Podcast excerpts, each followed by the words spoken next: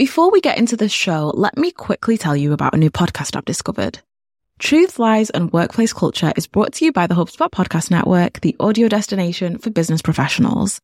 What's so exciting for me is that this show is hosted by husband and wife team Al and Leanne Elliott, who are fellow Mancs. Yeah, they are fellow Mancunians. We are from the same city. And Leanne and I realized we actually at one point lived in the exact same area. What a small world. So in their podcast, Al and Leanne are dispelling myths, imparting wisdom, and answering all your questions about finding, keeping, and motivating great people. Leanne's a business psychologist, and Al has led and owned multiple businesses over the past 20 years. Together, they blend theory and practice to help business owners and leaders simplify consumer psychology. Now, as a copywriter who loves figuring out what makes people tick and what makes them buy, I really enjoyed their episode with Phil Agnew. It's called What Makes Your Team Say Yes, Exploring the Psychology of Influence. Go check it out. Listen to Truth, Lies, and Workplace Culture wherever you get your podcasts.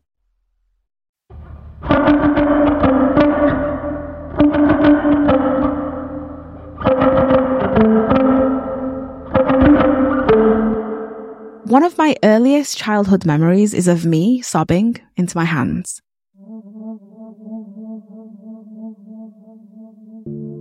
I couldn't have been older than five. I'm sitting at a plastic child sized table trying to eat my cereal at breakfast club. I'm waiting for my childminder to take me to school. The bowl in front of me remains untouched. I'm too nauseous to eat any of it. Instead, I cry I cry and I cry, but my childminder can't hear me over the sound of the vacuum. They're busy cleaning the crumb filled carpet before we have to jump into the van and start the rush of our daily school drop off. Someone finally notices five year old me sobbing, and a tall figure bends down to my level and looks me in the eye. I don't remember their face, and I don't remember their name. I don't remember them asking me what was wrong, but they must have, because I do remember whispering, with a shaky voice. I don't want to go to school. Please don't make me go to school. And that's how it all came out. Being bullied as a child is one of the things Laura Belgray and I have in common. Laura's bullies were called Beth Y and Beth F, and they made sixth grade awful for her. One time, they sent Laura a little note pretending to be her crush. They kicked her out of Pizza Wednesdays and they rolled their eyes and elbowed each other every time she spoke in class. But today, Laura has built herself a million dollar business and made her fortune from the very same thing she was bullied for being herself. In case you don't know her, Laura Belgray is a copywriting expert, email storytelling master, co creator of The Copy Cure with Marie Forleo, and author of Tough Titties. Every year, she makes a lot of money from her digital products and courses by selling them through the smartest, funniest, almost hypnotic story based sales emails. Laura literally gets paid to be herself. She's used all the things Beth Y and Beth F decided were weaknesses and turned them into her biggest strength. She connects with her subscribers by being herself. She sells her offers by being unapologetically lazy. Her words proudly child free and an unashamed lover of money. Laura Belgray is known for her ability to write great emails that sell her products. It's funny then that Laura's biggest business mistake is about the time she stopped writing emails. And as soon as she stopped writing emails, her sales tanked, she had a failed affiliate launch, and she found herself crying to her friend, Marie Forleo, about what a terrible marketer she must be. I was getting no sales, no sales, no sales. Then towards the end, I got one sale. And then I got another sale. And I had two, I think by cart close day, I had two sales. Meanwhile, this was the biggest year that B School had ever seen. And every everywhere around me, it seemed like on Facebook at the time, people were posting, "Oh my gosh, I got so many sales for B School." one guy who was selling it for the first time posted, and I had been very aware of him promoting it, posted uh, on that last day. Today has been a good day, a very good day indeed. And I was like, oh, you mofo. Like, did he have to say indeed? I was so upset. And I kept, I actually kept restarting my router thinking something was wrong. I'm like, I have to have more sales than this. There's no way. And there's a tech issue. Something's yeah, gone wrong. Nope. It wasn't my internet, believe it or not, my sales. So I had the two sales and then one of them disappeared and they had switched oh, no. to another affiliate. Yeah. Oh no. On today's show, I'm speaking to the Laura Belgray about the time she ghosted her email list for months and months and only started writing to them again when it was time to sell them Marie Forleo's course, B School. I discovered from this mistake that being consistent and regular in someone's inbox or wherever you're publishing your content, if that's what you're doing, is that is what builds trust. Well, if you go away, you lose that trust, especially if you come back when it's time, right when it's time to sell something. Welcome to Mistakes That Made Me, the podcast that asks extraordinary business owners to share their biggest business mistake so you know what not to do on your road to success. My name's Eman Ismail, and I'm an email strategist and copywriter for online business owners and e-commerce brands.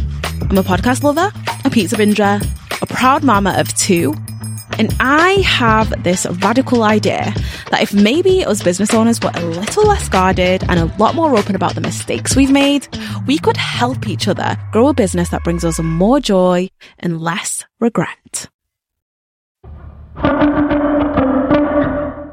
Laura, thank you so much for being here. I'm so excited to have you. Eman, thank you for having me. I'm very excited to be here. Yeah, I just like full out admitted that I'm a fangirl because I was like, I'm not even going to pretend.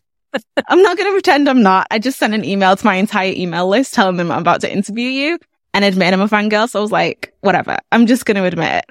You know what? Why pretend? Why front? I love it. So I, I am very susceptible to, uh, flattery. It will get you everywhere with me. So okay, good. Thank you. That is very good to know. And I'm an admirer. I'm a fan of yours. I think what you're doing is great. I love the premise of this podcast. I like your tweets. Um, I like, I dabble on Twitter. I'm not there very much, but you're one of the people who I follow and pay attention to. So I'm very excited to. oh my to God. You just made my day. Thank you so much. So tell for anyone who's listening who doesn't know who you are, tell us who you are and what you do. Okay. Well, I'm Laura Belgray and I'm the founder of Talking Shrimp, which is known for copywriting, or I should say I'm known for copywriting, but my main umbrella mission with my business is to help entrepreneurs, solopreneurs, all the people ending in preneur find the words and the chutzpah to make their business a 100% expression of their personality because that is how you get paid to be you which to me is the holy grail of work, something I've always wanted for myself and enjoy helping others achieve. Yes. I love that idea of getting paid to be you. Mm. Um, how did you get into this work? Well, it was a pretty long, winding road, which I, I, I didn't mention. I'm also the author of a new book called Tough Titties, and I bring that up because I lay it out in Tough Titties. Um, I mean, it's a 30 year, a 30 year journey if you will. But I, I started off in magazines and I was terrible in, in my internship. I had an internship in a magazine and was terrible at that internship because we were supposed to pitch stories, dig up stories for the magazine. I decided, I realized, okay, I'm not a journalist. Not that I thought I was, but I wanted to do something with writing. And then I ended up, to when my internship ran out, the ad side took pity on me and was like, all right, we'll take her and gave me a job. And they gave me an assignment that nobody wanted on the editorial side, which was to write an advertorial. Advertorial being those pages in the magazine that look like they're part of the magazine, but they say like promotion at the top or advertisement at the top in tiny letters. And mm-hmm. it was for Dewar's Scotch. And I wrote this whole piece. I had a full page to write and I wrote all these little things like a an essay on adulthood, which is ironic because I was still living in my childhood bedroom. Um, and then uh, a quiz called "Do you party like your Uncle Marty?" which was to determine whether you are Love a it. like a hip swinger or an old fart loser. And if you were an old fart loser, the remedy was to drink Dewar's, of course. So anyway, that was my first taste of copywriting. I realized, oh, this is copywriting. It's writing short, fun things. So that's when, that's what put in my head. I, I'm a copywriter. This is something I can do with my writing skills. And from there, I went on to work in TV promos, which was the dream job. So I was writing those commercials for TV, for the, for the network that run during the commercials, but they're for the network show. So it was a lot of watching TV and then writing short little funny things. Also just a dream. Uh, and then in around 2010, 2009, 2010, I segued into this weird online world, the space, as I like to call it, that we're both a part of and started taking private clients. Um, and that's because I had a friend, Marie Forleo, who I had met in hip hop class at Crunch. And we, we had met in like 2003. And by now she was, and at the time she was a bartender and a beginning life coach. And by now she was like kind of big in the online space and had her own programs and was creating a thing called B School and had a live event called Rich, Happy and Hot Live. And in, she invited me to speak at it. And, uh, I, she, she said, you're, you're a copywriter. Can you give a talk on copywriting? And it was a whole different kind of copywriting, like TV promos versus, I guess, direct response, you know, website copy, mm-hmm. all that kind of stuff online copy. And I was like, sure. I didn't even know there was any difference. And so I gave a talk and people came up to me afterwards and said, Oh, you know, I'm an, I'm a real estate agent. Can you help me with my about page? Or I'm a coach. I don't know what to put on my website. Can you help me with it? And I said, sure, I can take on some clients. And I took them on and those were my first online, like private clients, my one-on-one people. And eventually I segued over to that entirely and gave up the TV stuff and it became a, a part of this world entirely. And that, so that's how I am where I am today. And that's how Talking Shrimp was born and the business that I have now. Amazing. And you are known for calling yourself an unapologetic lazy person. Yes. And I was doing some reading of some of the articles that you've written and at one point you say that the brand pillar of laziness has been a key factor in your success. So tell us what that means for you as a business owner and what your like particular brand of laziness looks like. Yeah. Well, I think as a brand pillar, I think it's been important and attractive to so many who identify at, or secretly identify as lazy because mm-hmm. it pushes against this idea of doing the most, of go, go, go, of, you know, stop playing small, play a bigger game, step into your greatness. Um, you know, get up at 5 a.m., have a morning routine. You should be gratituding until you sit down at your desk and then start working. It's just too much. And, uh, mm-hmm. I think people are exhausted just by the thought of it all and overwhelmed. And so it's nice to, it's a, I, I guess I function as sort of a beacon to those people of success without doing everything. And the reason I call myself a lazy person, because a lot of people push again, push back against that idea or like, but you, you know, you've done mm. so much. You have a successful business. You wrote a book, etc. How can you do all that and be a lazy person? Surely you're not. And I also walk a lot, like I walk six miles a day at least. And wow. so I'm not physically lazy. I like to, I like, I like to walk. It's my lazy form of exercise, really. It means I don't have to put on a sports bra. But here's where I do consider myself lazy, even if I'm doing a lot. I don't locate my self worth in working hard in how much work I do in being busy. And I think a lot of people, especially women do. They look at the calendar and if they don't have enough things crammed in all day long, they feel guilty. They feel antsy if they see a lot of blank space on their calendar. And I am the, I, I'm absolutely the opposite. I feel overwhelmed and almost ashamed if I'm working nonstop and super busy. And I feel good about myself if I have time to just relax and chill. And that is my happy place. So yeah, that's why yeah. I consider myself lazy. What I really got from it was that you don't make things unnecessarily hard for yourself. You're not looking to make things hard for yourself just for the sake of saying, Oh, that was, that was really hard. you know, and right. like I worked really hard for that. So one of the things that was really interesting for me was I worked with a mindset coach at one point, Linda Perry, if anyone knows her. Oh yeah. And yeah, she's really, she's amazing. And she, um, we were talking and she said something like, you know, I'm hearing you talk a lot about this idea of success requiring hard work. Hmm. Who taught you that? And she was, she was asking me like, who taught you that? Where did you get this idea from that, you know, you can only be successful if it's really hard work. Like you've really got to graft for it. And if it, and actually it was so extreme for me that it was, I felt like if it didn't hurt getting to that place, I almost didn't deserve it. And so mm-hmm. I really love this idea of laziness and the way that you talk about it in that it's, it's really a case of you don't have to destroy yourself to do yeah. well. Not everything has to be hard and you can make things easy for yourself. I love the idea of the lazy launch. I, um, joined your, your programs, your courses. So I, I've gone through your, um, lazy launch program and I Love loved it. it. Yeah.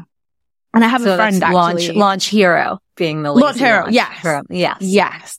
Okay. Launch hero. And, um, I actually have a friend who was deeply inspired by you. She used to complain every morning of like, Oh my God, I woke up late again. I keep waking up late. It's awful. I need to wake up early. And she's setting her alarm and missing all her alarms. And she used to really, you know, really get frustrated at herself for that until she kind of started listening to you and the things that you spoke about. And I literally saw her start forgiving herself for not being an early morning person and actually g- genuinely started changing her routine and decided that it was okay for her to wake up later. It was okay for her to start work at like midday and finish work at six or seven, whatever, and maybe work a little bit later into the evening just because that's what worked for her. She didn't have to do what everyone else was telling her to do. So I have literally seen the effect of, of your philosophy working on people and, and allowing people to just be okay with the way that they are and the way that they work. I love that. That makes me feel great, especially about my late wake up time. Cause I, yes, I am openly a non morning person. I enjoy the morning very much once I'm up, as long as I'm not talking to anybody and don't have anything scheduled. So I'm, I'm just a morning person in the sense that I refuse to wake up with an alarm. I find it traumatic. I love that. I, like, I think I'm still traumatized by school, mm. by having to wake up at six or seven and having my dad come in and saying up and at 'em and opening my blinds and, you know, me sleeping through the alarm and then him coming to wake me up and just the, the trauma of that is really stuck with me. And I only lasted six months in the one job of my life that was a nine to five. And I got fired. I couldn't, I hmm. could not make it in by nine. I couldn't make it in by 10. For a while, it was 10 to six. Couldn't do that. Certainly couldn't do the nine. I, like, I think that waking, like the greatest joy in my life is being able to wake up naturally without an alarm. And uh, whenever I do, I mean, if I, if I sleep till 8.30, it's great. If I sleep till 9 mm-hmm. fine. Sometimes I wake up at seven and I'm a little grumpy about it because I would rather be sleeping till eight. I want my eight hours, but, uh, no way am I setting an alarm unless I have an early morning flight. That's it. Mm-hmm. I love that. And I feel like this is why we created these businesses so that we can create whatever routines or lifestyles or habits work for us. We, yes. so that we don't have to subscribe to things like setting an alarm in the morning if you don't want to. I love it. Yep. Well, let's talk about your new book. Okay. Sure. So the first thing I need to, uh, well, first of all, let me just say that I've, I pre-ordered my two copies and I've just finished reading the, the first uh, intro chapter and it was amazing and it was so Thank funny. You. And I've like, I've seen, I've been reading your emails, um, and I have seen a lot of people's like reviews talking about how amazing it is. So like I had high expectations and I went into it and you really exceeded those expectations. I'm excited to read the rest of the book. So tell us what it's called, uh, what it's mm-hmm. about, and why the name. Ah, it is called Tough Titties on Living Your Best Life When You're the Effing Worst.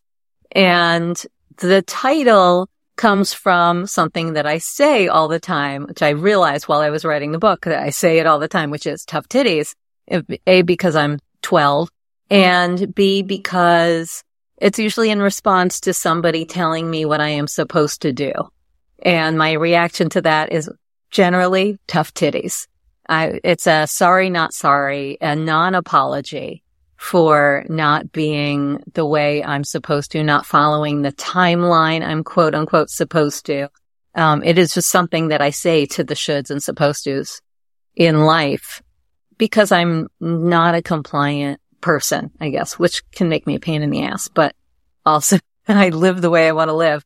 So, I, I mean, I, th- like big adulting things like driving a car, I don't do. Cooking, learning to roast a perfect chicken, having kids. You know, you're supposed to have kids. And I said tough titties to that.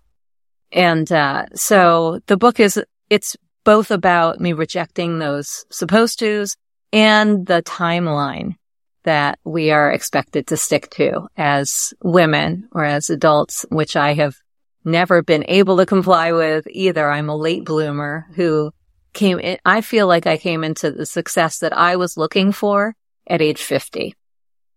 So it took a while and I spent a long time trying to find my thing and trying to figure out who I was and what I wanted to do and who I should be with. So both, you know, finding my career, finding love, and I think coming into my own took a long time. I've heard you talk about that and your kind of acceptance of the fact that that's how it needed to be. Like you are happy that it turned out that way and that sometimes you just have to take your time. And I love that. I, yeah, I love that notion. I love that idea. In the, in your book, you say, I tried and dropped yoga in 2017, found mm-hmm. my career groove at around 48 and at 50 earned my first million dollars within a year. A mark I know most people never hit, but one I'd always drooled over and had seen many colleagues in the online space sail past by their thirties. And that really spoke to me because different situation, but, um, I have two kids. Uh, one is the youngest is one and a half. And so the reality is that I had to slow down and it was really hard for me to slow down. And then you're kind of watching other people go past you as you slow down. And it's really hard to kind of swallow it sometimes. And I feel like it's something we don't talk about a lot as women who have kids because you're not supposed to say things like that. You're not supposed to talk about it. You're just supposed to be happy and grateful all the time. And even just saying that, I felt I almost, I almost added the caveat. I am happy and grateful because, uh-huh. because we're just not supposed to say that. Um, and so it really spoke to me, you talking about, uh, this idea of, of just, you know, meeting your own or having your own successes in your own mm-hmm. time at your own pace. Yeah. Yeah. And, and it's true. You are expected as a mom to say, but I'm so happy and grateful, but I wouldn't give up my kids for anything. And it is tough, whether you have kids or not. There are always going to be people with your same obstacles who are going faster mm-hmm. and saying, well, look at me, you know, or someone will say, well, look at them. You know, they have kids and they're, they're making mil- you know, four million a launch every quarter. Yes. Or, you know, for me, uh, I don't know what my excuse might be. I don't, I don't have the same one. I have, um, sometimes I have, but I'm, you know, I'm older. So I can't just like, uh, it's not as easy for me to hop on a live with no makeup and just, you know, just turn on the camera every time that I need to and create co- tons of content. And mm-hmm. but there's always somebody who's, you know, who's older than me and still doing it. But we all have, we all have reasons why we could feel behind. So it's nice to know that really there is no behind as long as we don't look at what everybody else is doing. Exactly. It's so true. Just focus on you, focus on what you're up to. And you're so right. There is no such thing as being behind. Going back to your book for a second, mm. I was fascinated to hear that you were advised not to write a memoir mm. or a memoir type, like story kind of type based book. And we're told that only super famous celebrities should write those, that if you do write that style of book, it might not sell and that you should write kind of what's expected of you and marketing slash how to book slash copywriting book instead. I want to know what made you ignore that advice and also give you the, just the confidence and the self belief to totally ignore that advice and go ahead yeah. and write your story based book anyway. Yeah. Well, what made me ignore the advice was this drumbeat of this is the book I want to write in my head. Like mm-hmm. I did not, if they, people would encourage me to write a, a marketing book or a copywriting book or a personal development book saying that's what your audience wants. You have the kind of audience who follows, who buy prescriptive books who want to learn something, who want spoon fed takeaways and to be able to underline it and say, like, I'm following this. I'm following the steps. And I would rather eat a bag of hair than write that book right now. Who knows? Maybe one day, but that's not, I've always wanted to write a book of my own stories or write my story and not with bullet points at the end of each chapter or not on the back of the book. Here's what you'll learn inside. No. Um, I, that is the last thing that I wanted to write. And I know it would have made the book sell better. It would have been easier to get an agent and then easier to sell the book. And maybe there would have been an auction, a bidding war, maybe a big six figure deal. I mean, I came close to that, but not, I did not get the six figure deal that a lot mm-hmm. of people in the space talk about getting. And I got a good advance, but it wasn't like, you know, it wasn't bidding war good. Mm-hmm. And I was willing to sacrifice that possibility for writing the kind of book that I wanted to write. And, you know, as far as confidence goes that you asked about, I think, I think I had the confidence from my readership, from writing emails and blog posts to them all these years and hearing, I love your stories. Well, you know, why don't you have a book? I would read a book of these. I want to read these all day long. I like reading anything that you write about. And so obviously we all know that people saying they want a book and actually buying the book are two different things. Mm-hmm. there's a lot in between those, but I did have the confidence that people, that my audience would want it, that I'd be able to sell it to them and that I write in a way that people enjoy reading and would make for a fun read. So, and also one that is I, my copy editor used the word edifying. So it's, you know, it's not prescriptive. It is not a how to. It's more of a how not to, but it mm-hmm. still delivers some wisdom, some takeaways, builds you up in a way and inspires you. That is the hope with it. And that's what I've heard a lot from early readers. Like, oh, this inspired me to feel this way. I feel better about my life. I feel more empowered to be myself. So that is it does deliver all that, even though it's not a prescriptive book. Yeah. I mean, f- from everything that I already know anyway about your, your brand, what you write about, what you talk about, y- again, you, you give people permission to just be themselves. Um, like even at the beginning of this, when I said I'm a fangirl and you were like, you know, go for it. fangirl, fangirl away. be honest. Just be yourself. Be honest. Yeah. I think that's what yeah. you're great at giving making people feel good about. Thank you. I think that is my thing. If you were to ask me, like, what is your calling in life besides writing? It is giving permission. That's what I enjoy doing. I think that that's what my effect on people is just because it's what I've heard from them. You give me permission to be more of myself. And I've always loved that when I spot it in other people, when I, when they give it to me. And I feel like it's sort of like when you wear, um, or when you go to a party and you feel underdressed and then you see someone, maybe it's the host wearing jeans and you're mm-hmm. like, Oh, thank God somebody else here is wearing jeans. And then you feel permission to wear jeans and be, you know, be at ease and, and so on and so on. I think when, when you're someone who's comfortable being themselves, uh, being yourself, you give other people permission to be themselves and they pass it on to other people. And so it creates a rif- uh, nice ripple effect. I totally agree. And I am really excited to have you kind of share what your biggest mistake is. So I, I'm going to go ahead and dive straight into that part of this interview. Are you ready? Yes, I am ready. Okay, okay let's do it. Laura, mm-hmm. what is the mistake that made you? Okay. The mistake that made me is the time I ghosted my email list for months and months and then tried to come right back into their inboxes when it was time to sell B school and it did not go well.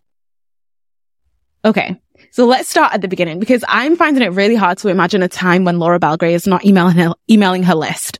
so paint the scene for me, paint this picture. What was going on at the time that kind of led up to this? Okay. So for a while, so this is back in 2014 and I had, I'd started my blog and email list in 2009 and been on and off good about blogging and, um, sending it in. Originally, my emails were just a teaser for the blog post.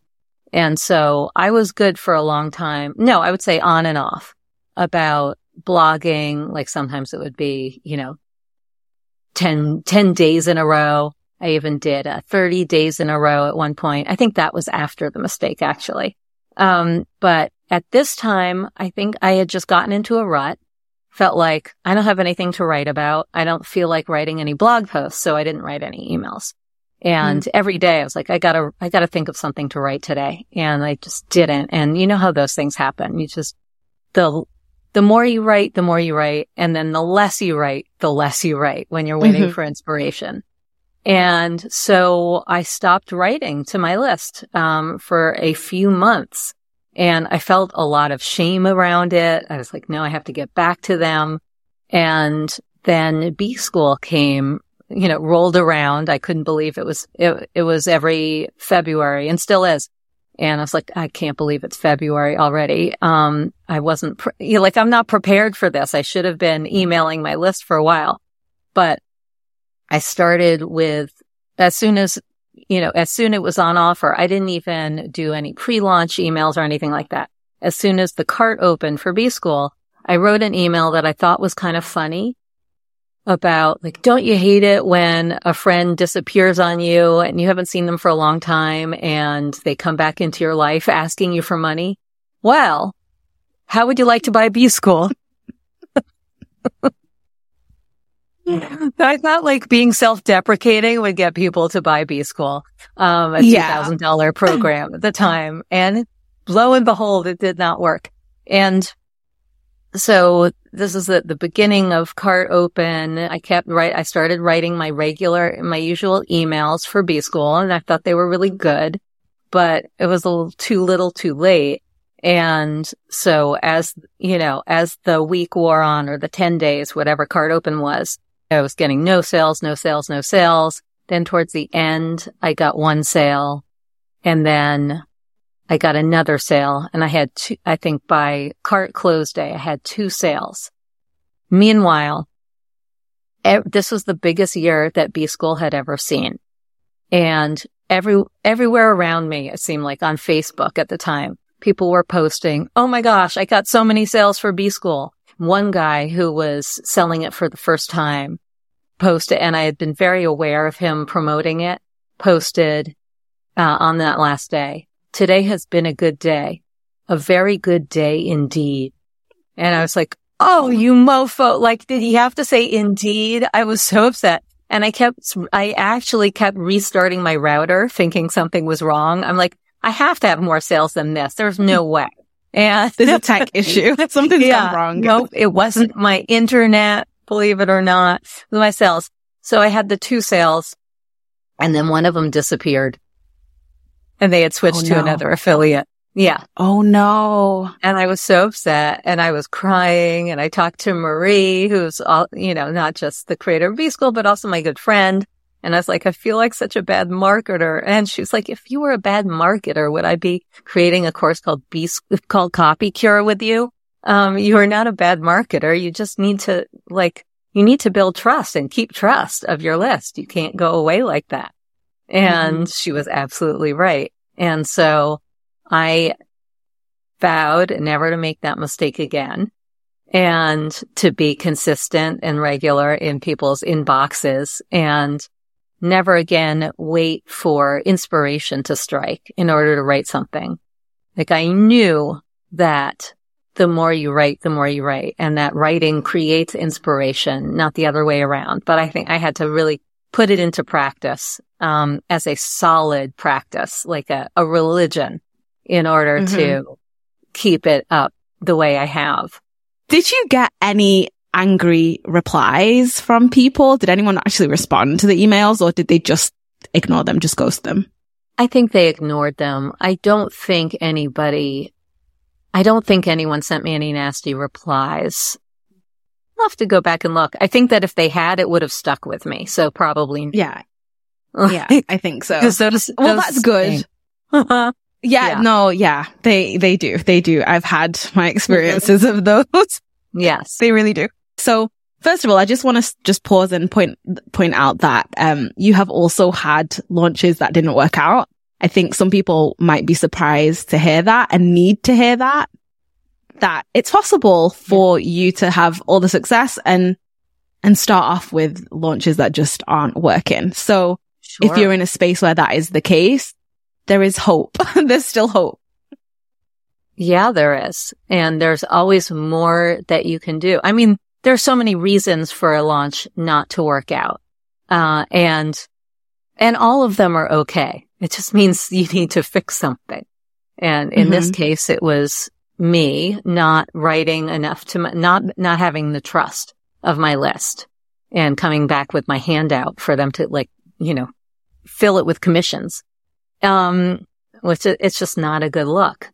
There are other Mhm. reasons too, like maybe the offer isn't good. In this case, the offer was great. It was proven, tested, you know, it made, that offer made more that year when I made the one sale than it had ever before. And it was a record setting year. So it wasn't the offer. Had you, had you been an affiliate for B School before this or was that your Mhm. first time? No, it was at least my second time. It might have been my third time, 2014. Okay. I think I started promoting it in maybe 2012, if not 2011. So the first time I was an affiliate for it, I couldn't believe what I had been missing out on. I was like, why did I wait so long to do this? I had seen other people doing it the year before and I was like, you know what? I want to sell B school. Why aren't I doing that? And, uh, so I became an affiliate and like, I think I'm, I might have sold like 10 or 15 that first year. And I told a friend, my best friend Victoria, I said, I can't believe this is happening. I am selling my friend Marie's program, which is $2,000 to my list. And my list was not big. It was a couple hundred people, I think at the time.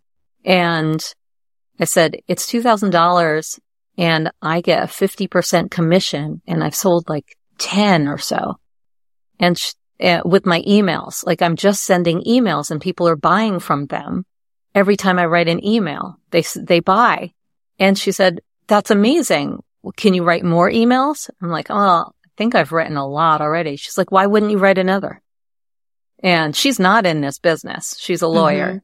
Mm-hmm. Had No idea about email marketing or anything, but she knew that. She's like, if they're working, why wouldn't you write another?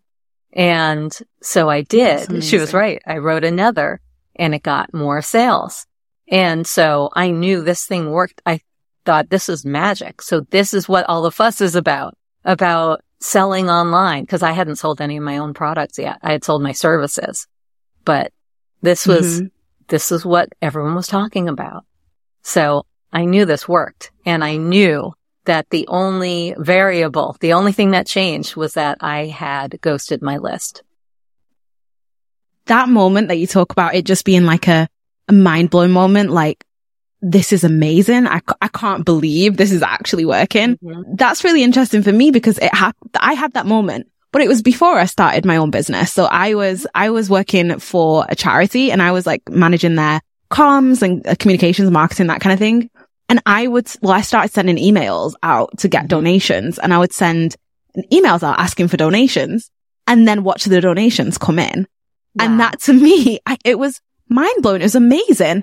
And I was like, oh my gosh, people are actually doing what I'm asking them to. Like, first, of- like, why? why are they actually doing? It's amazing. But that was the moment for me that I fell in love with email and I really understood the power of email. Um, this, so this was, this was a year before I even started my own business and, and two years before I decided to specialize in email as an email copywriter. But that always stuck with me. And it was that moment of watching the donations come in and just that response to my email that I realized, wow, this is powerful. Yes.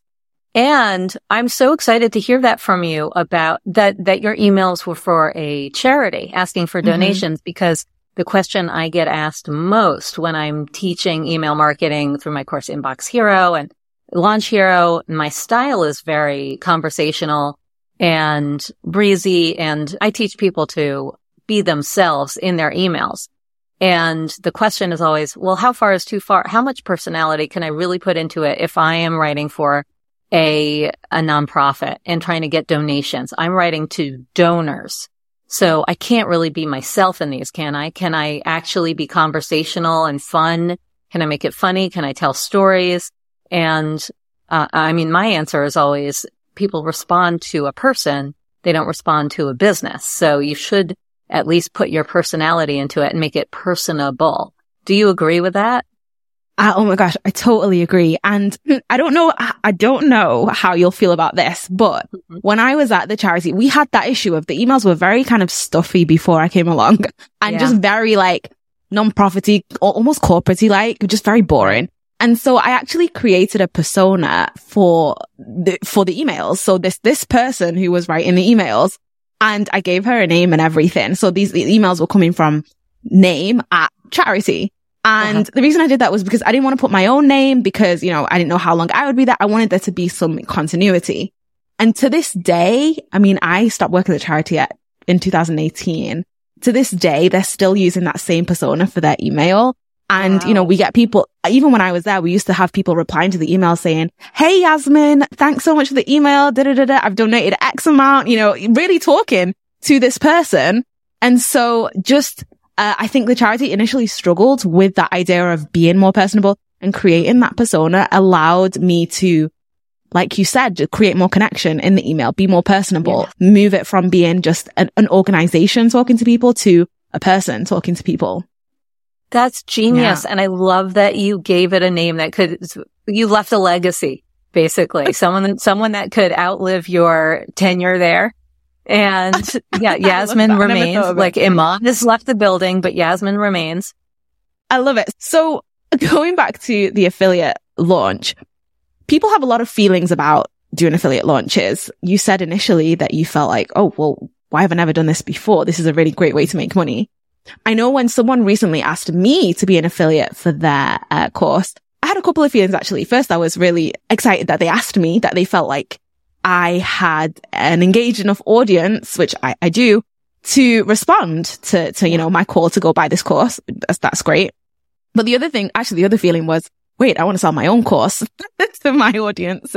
I don't know if I want to give, you know, th- this other course attention. That was another thought. Then uh-huh. the third thought was, won't people be mad at me for right. encouraging them to go buy another thing? Will people get angry at me? Will I lose some of my audience? Will I get angry subscribers? Did you ever have that feeling or thought going into the, the affiliate marketing route? I didn't going into it, but I have become aware that that's a fear, a really common fear. Like, will people think I'm, will they lose respect for me? Will they think it's mm-hmm. gross that I am quote unquote pushing someone else's product for a commission. Like that's a dirty thing. And like, mm-hmm. what do you think a store is? And most stores are full of different people's products, different companies' products that the store is selling for a commission, right? Wow. I mean, you know, sure that your local like pottery store might be the, the artist's own work and only their work or bakery might all come from that bakery. But anywhere else you go, it's like a mix of products, of offers from all different makers. And why is that not okay in your business online? It's also the case that I get thanked all the time for sending people, for introducing people to this course creator, that course creator, whatever I'm selling, the, you know, to that person. So for B school, so many people would thank me, like, thank you so much for introducing me to Marie Forleo. And when I took on other courses as a, as an affiliate, I would hear the same thing. Oh, I'm so glad you introduced me to Selena. It has changed my world, et cetera, et cetera. Amy Porterfield, like they didn't know how to create a course. And then they found Amy through me and were delighted and love following her. And so you are, you're making a connection for somebody. You're introducing them to someone they might not have heard of otherwise. Or maybe they have and they're getting affiliate offers from everywhere and they choose you because of your bonuses. And that's just a testament to how much they love you and want to work with you or learn from you or get something from you. Yeah, I totally agree. And I often say to people who struggle to sell in emails and say things like, you know, I'm really worried about I'm really worried about selling. I'm going to annoy people. They're going to get frustrated with me when they're talking about their own products and their own courses mm-hmm. and that kind of thing and their own services. It's, I think, I feel like you have to stop thinking of it as uh, this kind of like dirty sale. It's mm-hmm. really you giving people the opportunity for you to help them. You're giving them the yeah. information that they need to then make a decision. And then it's up to them whether they say yes or no, but you're creating the opportunity. It's not this like dirty, horrible, you know, sleazy sale kind of thing. And that right. kind of mindset shift, I think has been really helpful. It was helpful for me when I kind of changed the way I thought about it. And I feel like some people I've spoken to, that's really helped them as well. So I definitely agree and relate to that. Yeah. I mean, you're selling something that you like and believe in, right? Why not? Exactly. Why would you withhold it from people? If you were a hairdresser, it would be like, well, I don't want to offer to cut anyone's hair. Like, I mm-hmm. don't, that's gross. No. Exactly. You need a hairdresser and you're really good. Like, oh, I didn't want to push any of my openings on them. Like, they need their haircut. And people need what you have too. I agree. I totally agree. Okay. So you did your affiliate launch. You got two sales and then one backed mm-hmm. out. So the one sale. Yes. And, and you, you felt awful. You called Marie Forleo crying. Um, mm-hmm. and you realized that this, the only variable was that you had, you had changed what you were doing in terms of the connection that you had built with your audience. So yeah, tell me how did this mistake make you? How was this mistake instrumental in how you do business today and helping you get to where you are today? Yeah, I discovered from this mistake that being consistent and regular in someone's inbox or wherever you're publishing your content, if that's what you're doing, is that is what builds trust. And without that trust, people don't want to buy from you. We, I had heard over and over, we buy from people we know, like, and trust. Well, if you go away, you lose that trust, especially if you come back when it's time, right when it's time to sell something. And I vowed that I would never do that again. Never again was I going to wait for inspiration before I wrote to my audience. I had done that for a long time and I knew already. I had learned this lesson before that inspiration doesn't create writing. It's the other way around writing creates inspiration. When you write something, it gives you ideas for the next thing that you're going to write and the synapses start firing and you get used to sitting down sometimes with no idea at all. And you don't have to have a big idea to write something and people appreciate it when you are just in touch regularly. And I think a lot of people who email think, Oh, I don't want to email my list unnecessarily I don't want to bother them with something that's not truly important and inspired. But I don't think that that's true. I think you can create things that are important and inspired, even when you feel like you're writing a, a nothing piece. Even when you think your email is about nothing or unimportant or that you dashed it off. Sometimes those end up being the most resonant and life changing for people. Like, you have no idea how much I needed to read this today. It's usually the thing that you just dashed off thinking, I have not, I've got yes. nothing.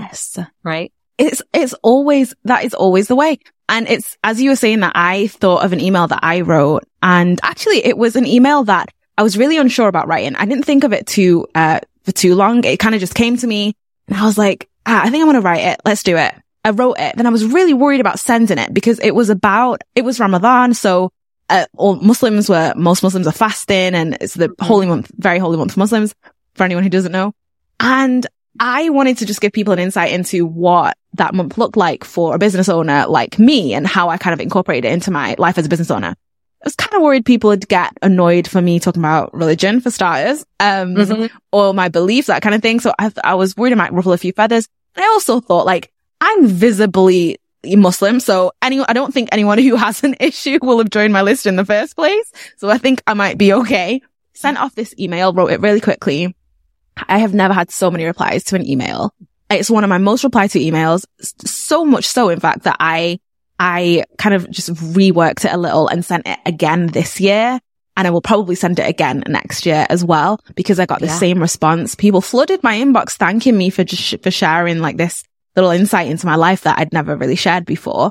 And it was an email that I didn't think about for, didn't think about writing for very long. I just kind of just, just wrote it, was a little bit worried before I pressed send and then just hit send and was like, yeah. Um, and it was also one of those emails where I was like, can't think of anything to write today. Oh yeah, I'll just write this. Yes. Always the way. It's always those emails. always. And the one that you sit there and polish for weeks and you're like, this is the one. This is the thing that's yes. going to get, that's going to flood my inbox with replies and maybe go viral. Maybe I'll turn it into, and maybe I'll publish it somewhere. That's the one that's usually like, is this thing on? Do I have to, you know, reboot my router? Yes. Yeah.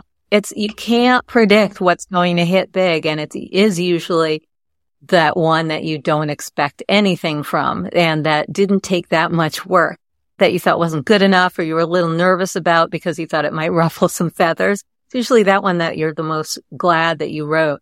I remember once I was writing an assignment for, this is when I was in TV promos. It was, I had to come up with a whole bunch of ideas, like a day's worth of ideas for Real Housewives of Beverly Hills. And Ooh. so I wrote a bunch of scripts and the pressure was on because I loved Real Housewives. And I was like, this is, you know, this is my golden opportunity to write a Real Housewives spot. And I wrote a whole bunch of them and I just like felt like meh about them all and thought of something at the last minute. Like I was about to hit send and then I thought of one more and it just felt stupid, but I was like, I'll just include one more. Like why might as well give them as much as I can. And mm-hmm. so that was the last script I sent, dashed, entirely dashed off off the top of my head. And that one got made. And rarely do, like in that business, especially if they're pooling scripts from different writers, rarely does yours get made. It's not, you know, it is not a sure thing at all. It was a long shot. And that was the one that got made and kind of made my name for in promos. I mean, my name had been made a couple of times, but this one, like this was one that was more recent and that everyone kept asking for. Oh, we want something like that. And it was just wow. that dashed off idea. Yeah. Mm-hmm. It's, it's amazing, isn't it? And so here, what I feel like you're really saying is don't wait for inspiration. You, you can't sit around and just hope that inspiration is going to strike you. You almost have to train yourself to, to, to write. And from that kind of training yourself to just sit down and write kind of good things, good things will come.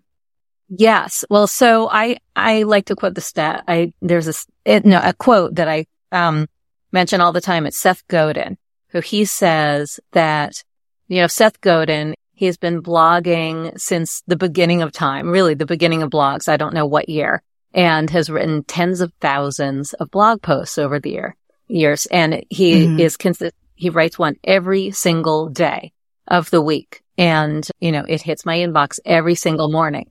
And he has said that 50% of his blog posts are below average. But he, he's not saying that he's a below average writer, that he's a, a less than great writer. He is saying that's what average means. That is the nature of average. 50% are, are below average, 50% are above average. And so I take from that, if you want to create more that is above average, you have to create more. You have to create like mountains of poop to get that hmm. one nugget of gold. And so I have made that a practice over the years of, you know, ever since that mistake that made me of creating a lot of being prolific, abundant and hitting people's inboxes. At first it was once a week. I was really fairly religious about that. And then I stepped it up to three days a week in around 2019. So I worked with a coach, Ron Reich, who said, okay, what we had a discovery call and he said, wave a magic wand.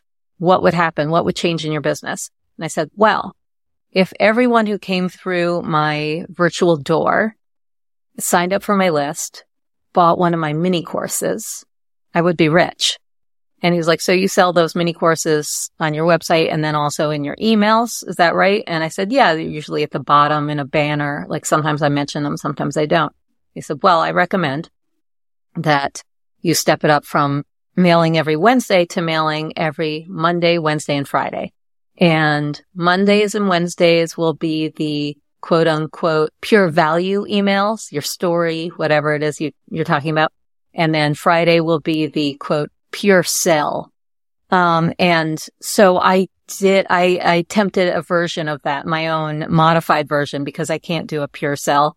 Like I have to put in at least some story, but I tried it Monday, Wednesday, and Friday.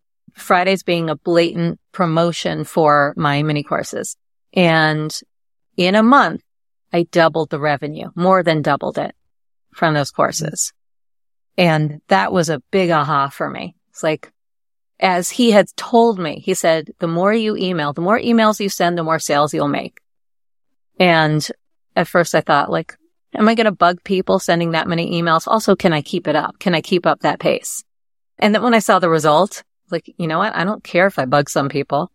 And I, am also getting thanked for my emails. People say, like, I love your, they even thought they were daily emails and they'll say, like, I love your daily emails. I love hearing from you every day and would miss me if I missed a day.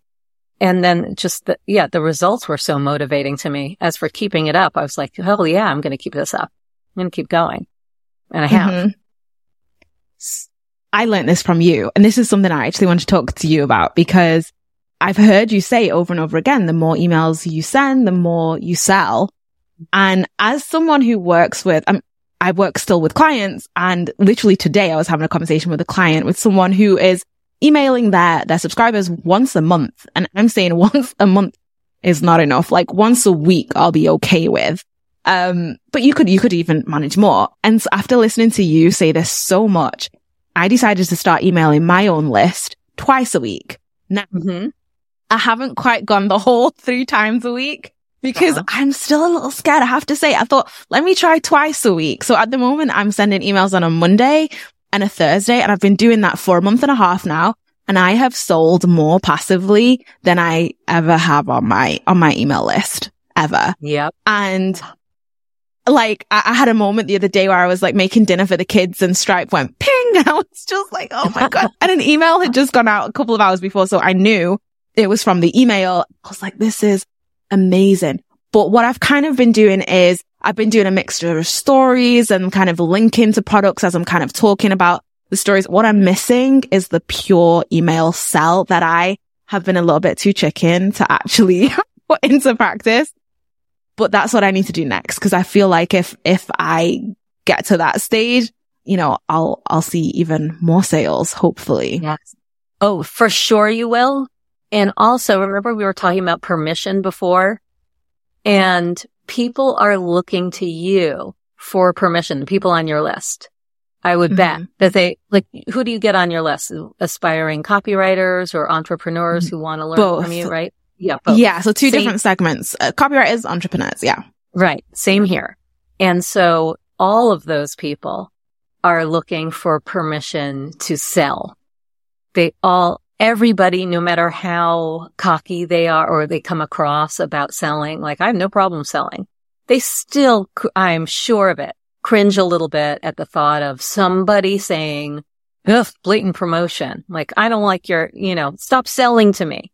I think mm-hmm. most people are afraid of that. So if you kind of proudly and confidently sell to your list, to your audience and make it about the thing, they will not only buy more from you, but they will also take heart, feel more confident about doing it themselves and want to learn your ways. I never thought of it like that. It's so true. Mm-hmm. And I think that the, the other fear that I had was, of course, unsubscribes. And I tell everyone, don't be afraid of unsubscribes. And I don't think I have been until I kind of stepped it up and saw yeah. the number of unsubscribes I was getting. It, it was, oh, it was sure. more than I've had because I was sending more emails. So I knew that was to happen. But I think like seeing it was like, oh, wow. Okay. It was a bit of a shock. Um, but I've also grown my list more. Um, I have more replies. Again, the most important thing is I have more sales. So I'm just trying to remind myself of what I always say to clients, what I'm always, you know, telling anyone who'll listen is that the people who want to hear from you will stay on your list and will enjoy your emails and you'll know they're enjoying them because they'll engage with you and respond with you, whether it's replying or buying. And the people who don't want to be there, who were never going to buy anything or were never even really interested, you're just not that person and that's okay. They will yeah. leave and that's okay too. Yes. Uh, I only unsubscribe from people when I know I'm not going to buy anything from them. And so they, they should be happy to see me go.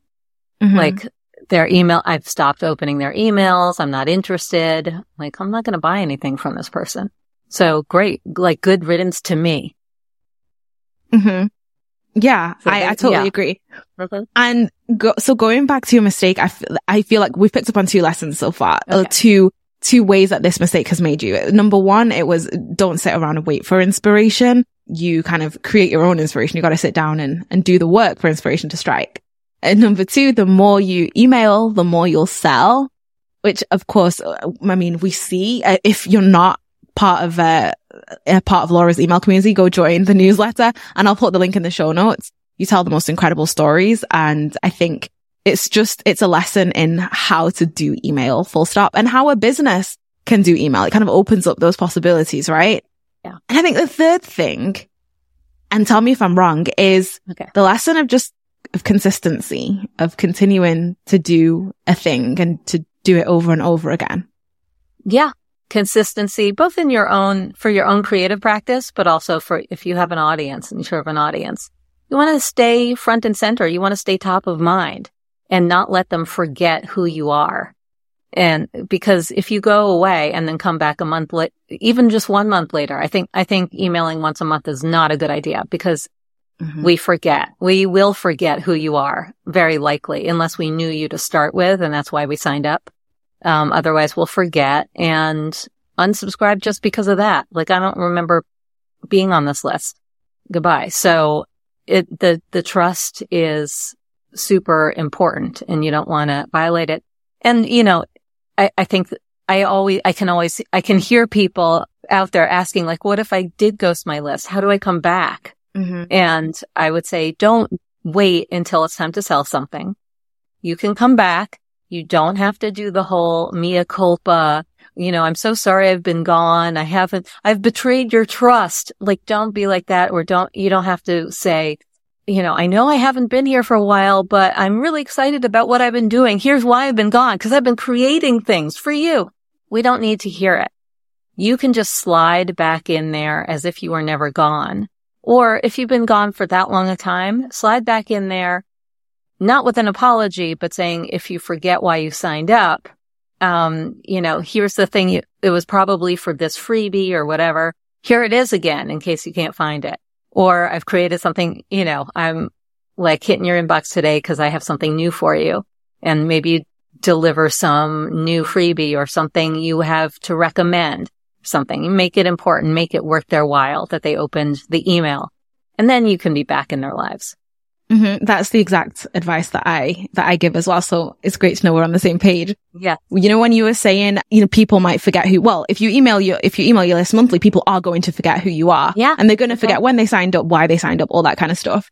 Um, it reminded me of uh, when I forgot who my client was. So my, I always sign up for the newsletters of people who I'm working with. So as, as soon as the inquiry comes through, before they're even a client, I sign them to their newsletter. And this particular client sends emails monthly and their email dropped in my inbox. I'd been working with them for a couple months at this point. and the first thing I thought was, who is this person and why are they emailing me? So I open it up with just like pure suspicion, thinking this is spam. Why is this person emailing me? And then realize that it's my client. And I just completely forgot about their newsletter because they send it so infrequently. So even yep. me as someone who was looking out for this email, I was like, who the hell are you? Oh, wait, that's, that's who you are. So it's so important what you said about not giving your audience a chance to forget who you are. Yeah. And what I found is the more that I've emailed my list, I generally just have so many content ideas. I can finally get through my list of this huge list of content ideas that I have. But what that means is that I'm creating more and more connection points for my audience they get to know more about me and more about my business as opposed to me really having to hold back because I'm only allowing myself to send one email a week. Um, and so I've created more opportunity for them to get to know me and my business and to share more with them, to share more value with them. So that's yes. something that was really surprising for me that I was like, yeah, this is, this is great. Right. Is so that's the other part of know, like, and trust is the no, you know, the, the other two thirds of it is know and like. So being that frequent in their inbox allows them to know and like you also. Mm-hmm. And that's, so you are top of mind. If somebody says like, does that, you know, do you know anyone who can help me with my email copy? Oh yeah, I'm on. because you are f- front and center in their mind the moment mm-hmm. somebody asks and they like you. So one thing I do want to ask before I go into some of my final questions is, yeah. you know, your brand is so memorable and you do that so well, obviously through email, but also through your website, your social media, like just everything. Um, and in, well, in an article that I was reading, you said fitting in as a brand is the kiss of death. Mm-hmm. And in mm-hmm. your book, you say, if you don't know me and however you found, found yourself with this book in your hands, I know I'm supposed to inspire you with how far I've come from my disadvantaged or troubled beginnings, how I've turned lemons into lemonade or some boozy, sassy version of that.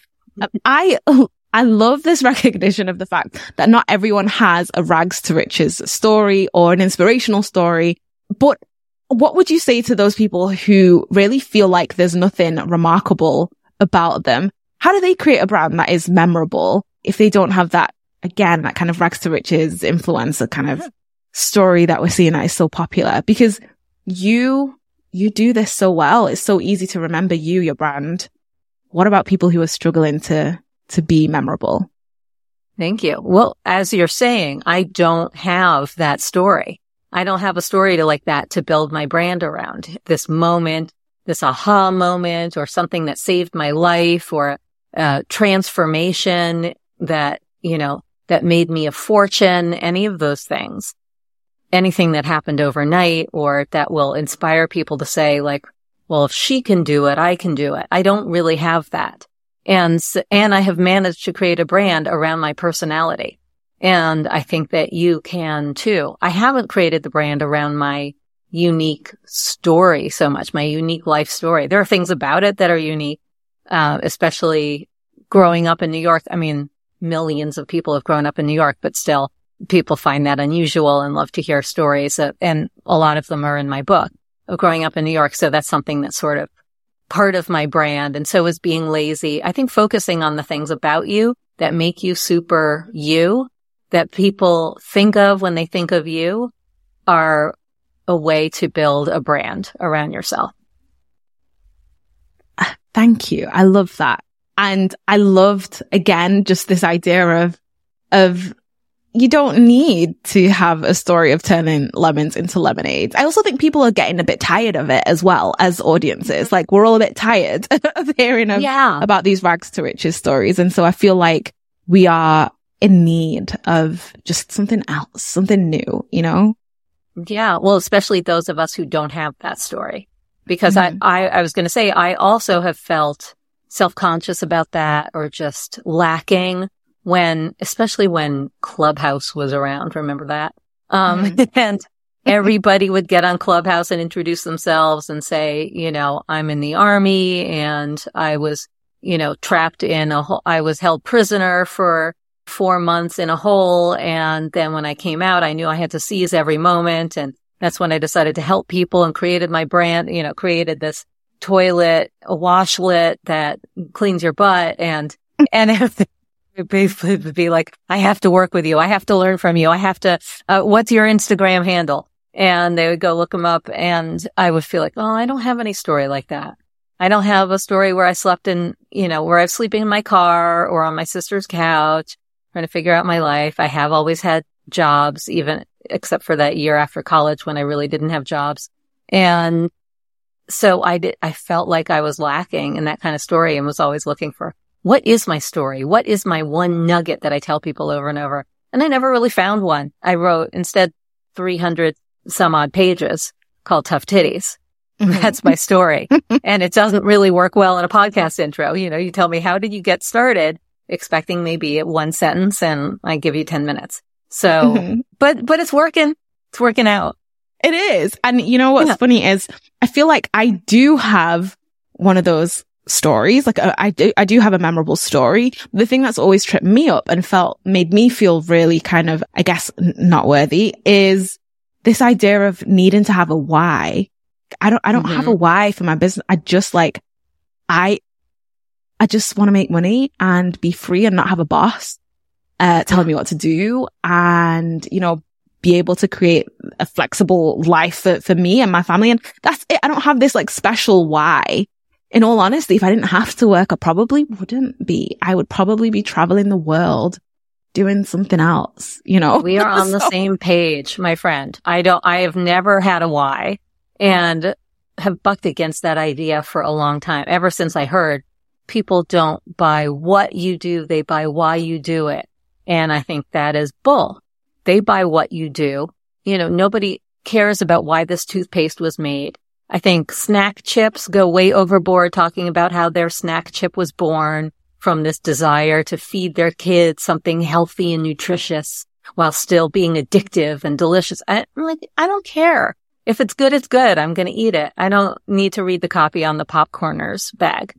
And so I, I've never felt the pressure to find a why that is bigger than me.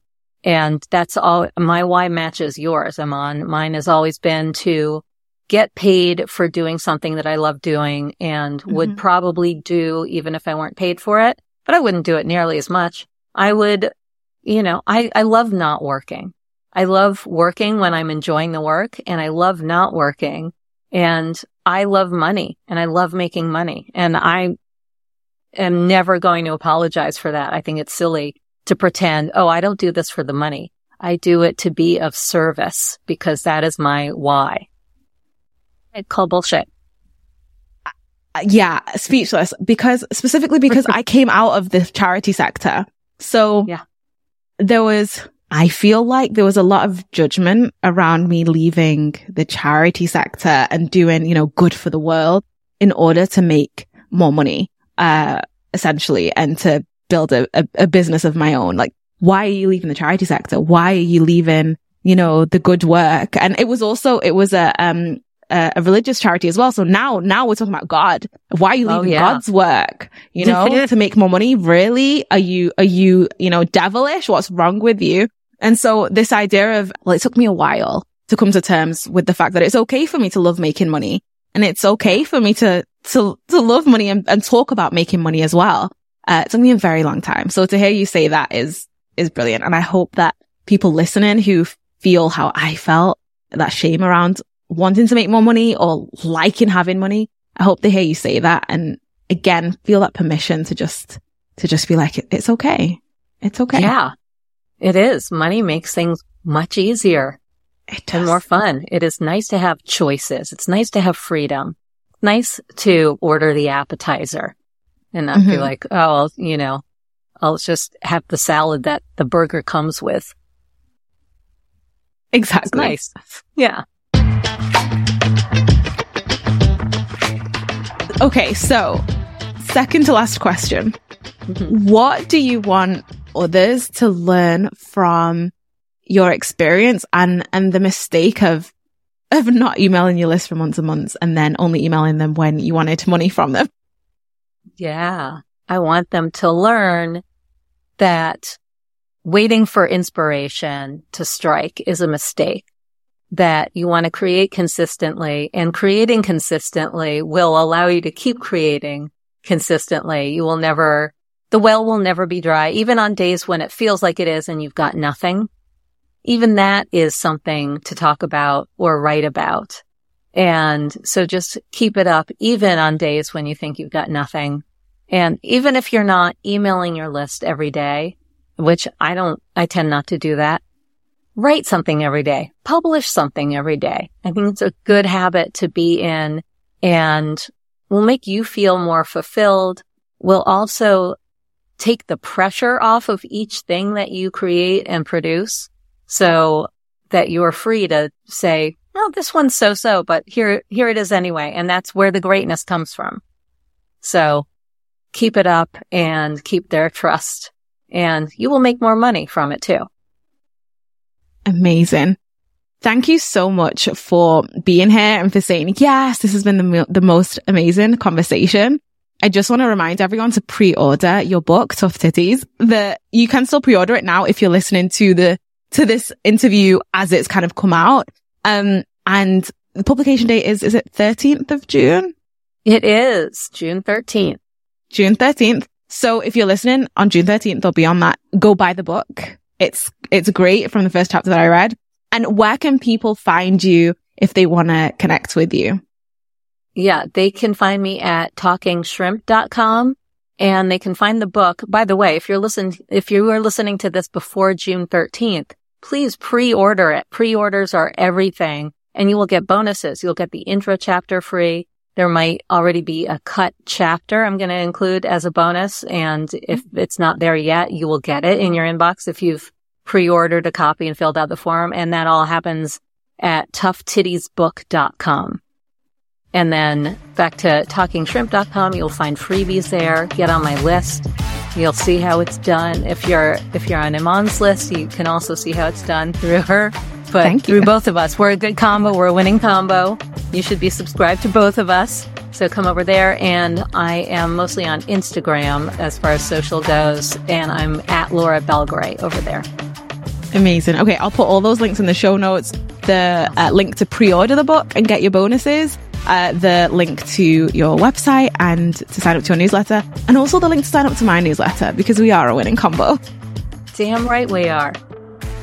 Thank you so much, Laura. It's been amazing chatting to you. And just honestly, I feel like this has been a bit of a personal coaching session for me, which is fantastic. You taught me a lot too. I loved hearing your story about Yasmin. So I'm going to be using that. Thank you. oh, oh, I'm excited to see that. Thank you. Laura said the word inspiration 13 times. I don't know if every time made it into the final cut, but in our raw, unedited conversation, 13 times. Inspiration doesn't create writing, writing creates inspiration, she told us. That is game changing. So often, we wait for inspiration to strike before we write that email or that sales page.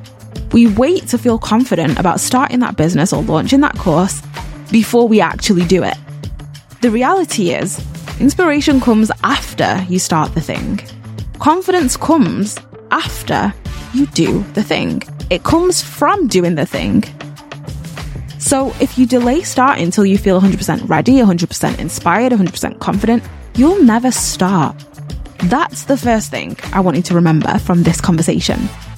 The second thing is that being you is always going to be the easiest way to build a successful business or to make your fortune. Laura isn't afraid to be herself. That's what makes her so unforgettable. There are a lot of people who do what you do, let's be honest, but there's only one of you, and only you do it the way you do it. You are your best asset. So think about how you can incorporate more you into your business. How can you build a business where you're getting paid to be you? That's the question I'll be asking myself from now on. And here's the other question Laura's taught me to ask myself How can I make building a business, making money, easier?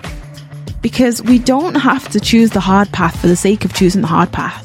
Working ourselves into the ground doesn't make us heroes.